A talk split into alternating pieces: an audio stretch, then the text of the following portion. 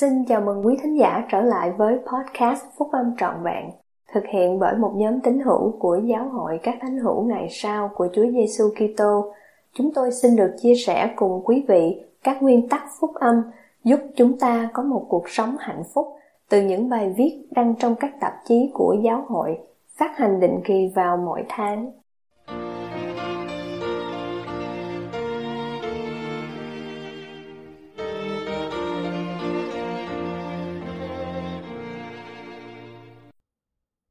Một lời khuyên dành cho người truyền giáo lưỡng lự, bài của Chủ tịch Dieter F. Uddorf,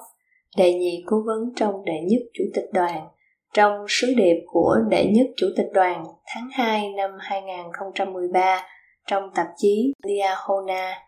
tháng 2 năm 2013 của Giáo hội các thánh hữu ngày sau của Chúa Giêsu Kitô. Các môn đồ của Chúa Giêsu Kitô luôn luôn có trách nhiệm, mang phúc âm của ngài đến với thế gian. Tuy nhiên, đôi khi là điều khó khăn để chúng ta mở miệng ra và nói về đức tin của mình với những người xung quanh. Trong khi một số tín hữu của giáo hội có năng khiếu nói chuyện với những người khác về tôn giáo, thì cũng có những người khác hơi lưỡng lự một chút hoặc cảm thấy lúng túng, ngượng nghịu, thậm chí còn sợ hãi để làm như vậy vì lý do ấy, tôi xin đề nghị bốn điều mà bất cứ người nào cũng có thể làm để tuân theo lệnh truyền của đấng cứu rỗi là phải thuyết giảng phúc âm cho mọi người. Hãy là một ánh sáng.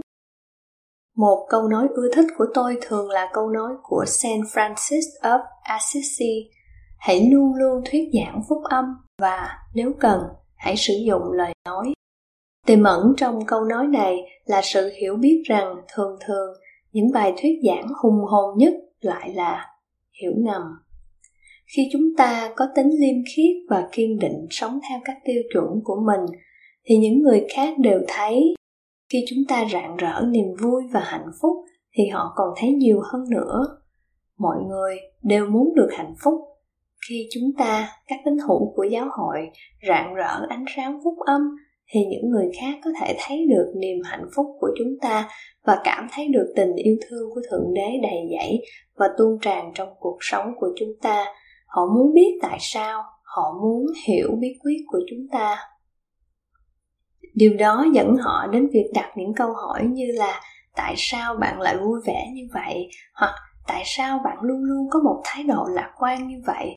Dĩ nhiên các câu trả lời cho những câu hỏi này hoàn toàn dẫn đến một cuộc chuyện trò về phúc âm phục hồi của Chúa Giêsu Kitô. Hãy thích bắt chuyện. Việc đưa ra đề tài về tôn giáo, đặc biệt cho những người bạn và những người thân của chúng ta, có thể dường như là làm nản chí và đầy khó khăn. Không cần phải như vậy đâu. Việc đề cập đến những kinh nghiệm thuộc linh hoặc nói về các sinh hoạt hay sự kiện trong giáo hội trong cuộc trò chuyện không trịnh trọng, có thể dễ dàng và thú vị nếu chúng ta sử dụng một chút ít can đảm và lý trí. Vợ tôi harriet là một ví dụ tuyệt vời về điều này. Khi chúng tôi còn sống ở đức, bà thường tìm cách gồm những đề tài liên quan đến giáo hội vào những cuộc trò chuyện của bà với bạn bè và những người quen biết. Ví dụ, khi một người nào đó hỏi bà về những ngày cuối tuần của bà, thì bà thường nói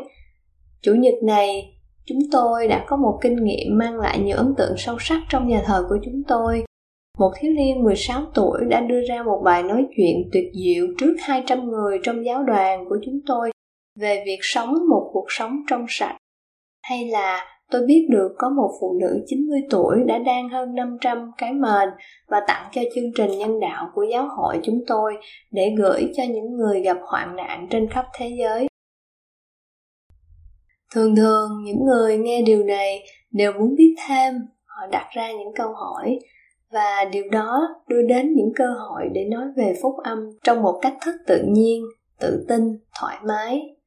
Với sự phát minh của internet và phương tiện truyền thông xã hội, thì dễ dàng hơn ngày nay để nói về những điều này trong một cách nói chuyện bình thường hơn bao giờ hết.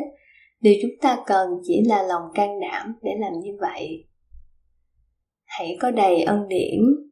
Rủi thay rất dễ dàng để tranh cãi, vì chúng ta tranh luận chỉ trích và lên án xảy ra rất thường xuyên. Khi chúng ta trở nên tức giận, khiếm nhã, hay gây tổn thương người khác, thì họ đâu muốn học hỏi thêm về chúng ta. Không thể nào biết có bao nhiêu người đã rời bỏ giáo hội, hoặc không bao giờ gia nhập vì một người nào đó nói một điều gì đó gây tổn thương hay làm phật lòng họ có rất nhiều điều thô lỗ trên thế giới ngày nay vì tình trạng nặc danh của người sử dụng internet nên sẽ dễ dàng hơn bao giờ hết để nói những điều độc hại hay khó chịu trực tuyến là các môn đồ đầy hy vọng của đấng Kitô hiền diệu, chúng ta không thể có một tiêu chuẩn cao hơn, bác ái hơn sao? Thánh thư dạy, lời nói anh em phải có ân hậu theo luôn và nêm thêm muối hầu cho anh em biết nên đối đáp mỗi người là thể nào. Tôi thích ý nghĩ về những lời nói của chúng ta trong sáng như một bầu trời có nắng và đầy ân điển,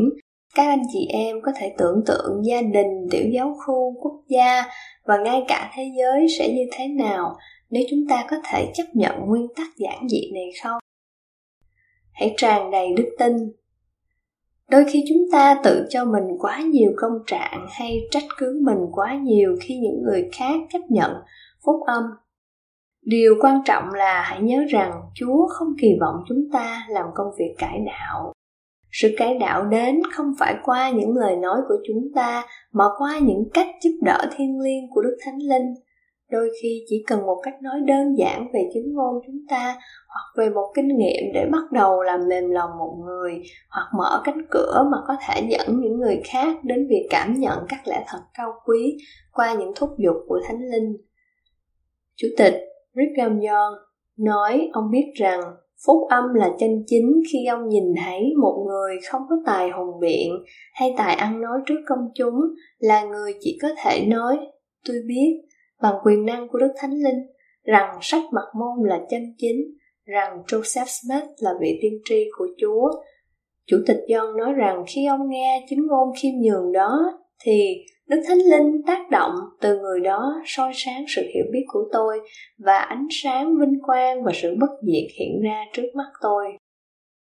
Thưa các anh chị em, hãy có đức tin. Chúa có thể làm vinh hiển những lời các anh chị em nói và làm cho những lời này được hùng hồn.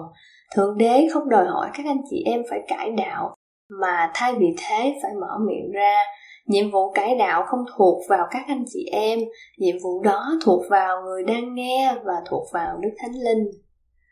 Mỗi tín hữu là một người truyền giáo.